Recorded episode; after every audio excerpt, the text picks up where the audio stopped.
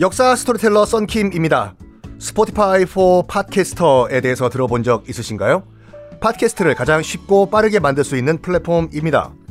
여러분도 저처럼 팟캐스트를 만드실 수 있습니다. 어렵지 않아요. 설명드릴게요. Spotify for Podcasters에서는 핸드폰이나 컴퓨터로 바로 팟캐스트를 녹음할 수 있는 제작 tool을 제공합니다. 배경음악, 전환 효과음, 그리고 자동으로 음질을 향상시키는 기능 등등 한 곳에서 녹음부터 편집까지 팟캐스트를 빠르고 쉽게 만들 수 있습니다. 이렇게 만든 여러분의 팟캐스트는 Spotify for Podcasters를 통해서 애플 팟캐스트, 구글 팟캐스트 등 여러 다른 플랫폼에도 한 번에 배포하고 한 곳에서 관리할 수가 있습니다. 여러분이 팟캐스트를 만들기 위해 필요한 모든 것들을 한 곳에서 모두 무료로 제공합니다. Spotify for Podcasters 앱을 다운로드 받고 지금 바로 시작해보세요. 네, 여러분 안녕하십니까. 역사 스토리텔러 썬킴 인사드리겠습니다.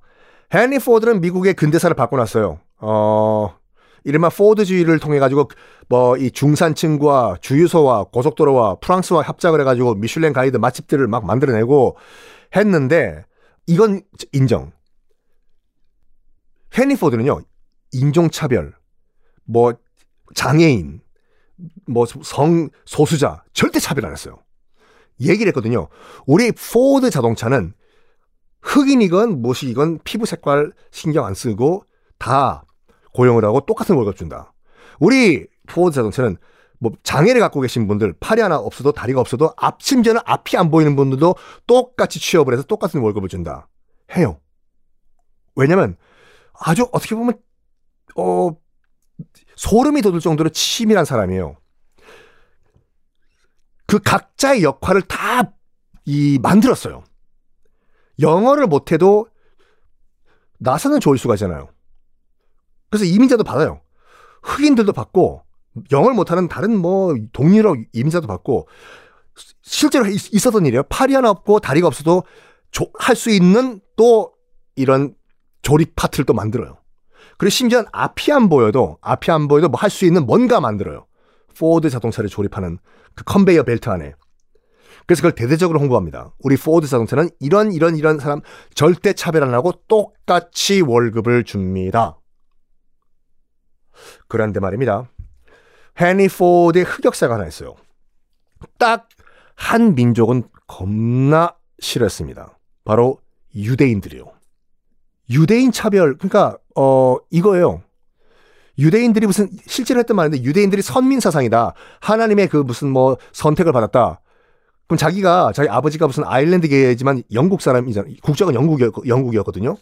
우리 앵글로 섹슨과 한판 붙어가지고 우리가 이기면, 우리를 이기면, 앵글로 섹슨을 이기면 유, 유대인들이 하나님의 선택을 받았던 거, 받았다는 거 인정해 줄게. 덤벼. 반유대주의 서적도 내고, 그 당시에 이제 헨리 포드사가 이제 신문사도 갖고 있었거든요. 신문사에서 주기적으로 유대인들을 비난하고 욕하는 기사와 무슨 연재 시리즈 내고 해요. 이걸 누가 보고 감명을 받았습니다. 누가 감명 받았을까요? 1933년에 어, 이른바 제3제국을 선언해서 독일의 정권을 찬탈했던 맞습니다. 히틀러가 이걸 보고 감동을 해요. 미국에도 저렇게 우리 나치를 지지하는 멋진 기업인이 있다. 해서 1938년 그러니까 나치 히틀러가 어 2차 세계대전을 일으키기 1년 전에 나치 최고의 훈장을 헨리 포드에게 수여를 합니다. 수여를 해요. 맞아요. 굉장히 자랑스럽게 생각했어요. 헨리 포드는요. 히틀러가 준 나치의 훈장을. 그리고 히틀러가 그 유대인 탄압을 했던 가장 큰 여러 가지 그 이유 중에 하나가 헨리 포드라는 미국 최고의 재벌이 나를 지금 지지하고 있다. 는 그런 그 자신감이었어요. 실제로 헨리 포드의 지지 덕분에 봐라 미국 최고의 저런 그 지, 재벌이 나를 지지하고 있다. 유대인 죽여. 해가지고 600만 명의 유대인들을 희생을 시켰습니다. 솔직히 말해가지고. 그래가지고 여담이지만 지금도 유대인들은 포드 자동차를 타지를 않습니다. 아직 뭐 연좌제 적용하는 건 아니에요.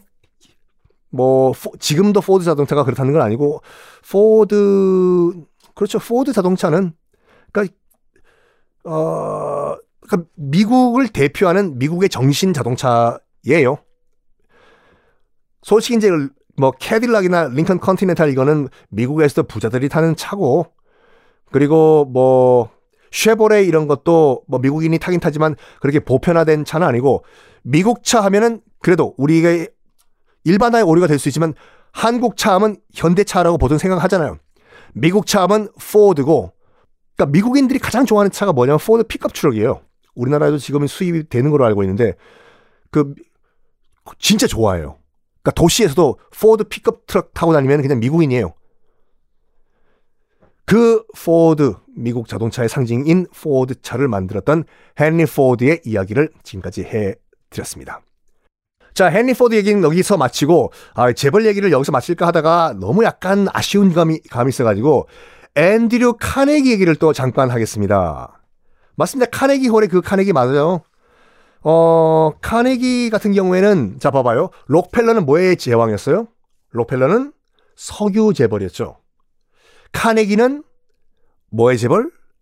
어, 뮤직 홀의 제왕? 아니에요. 카네기는 바로 철강 재벌이었습니다. 스틸.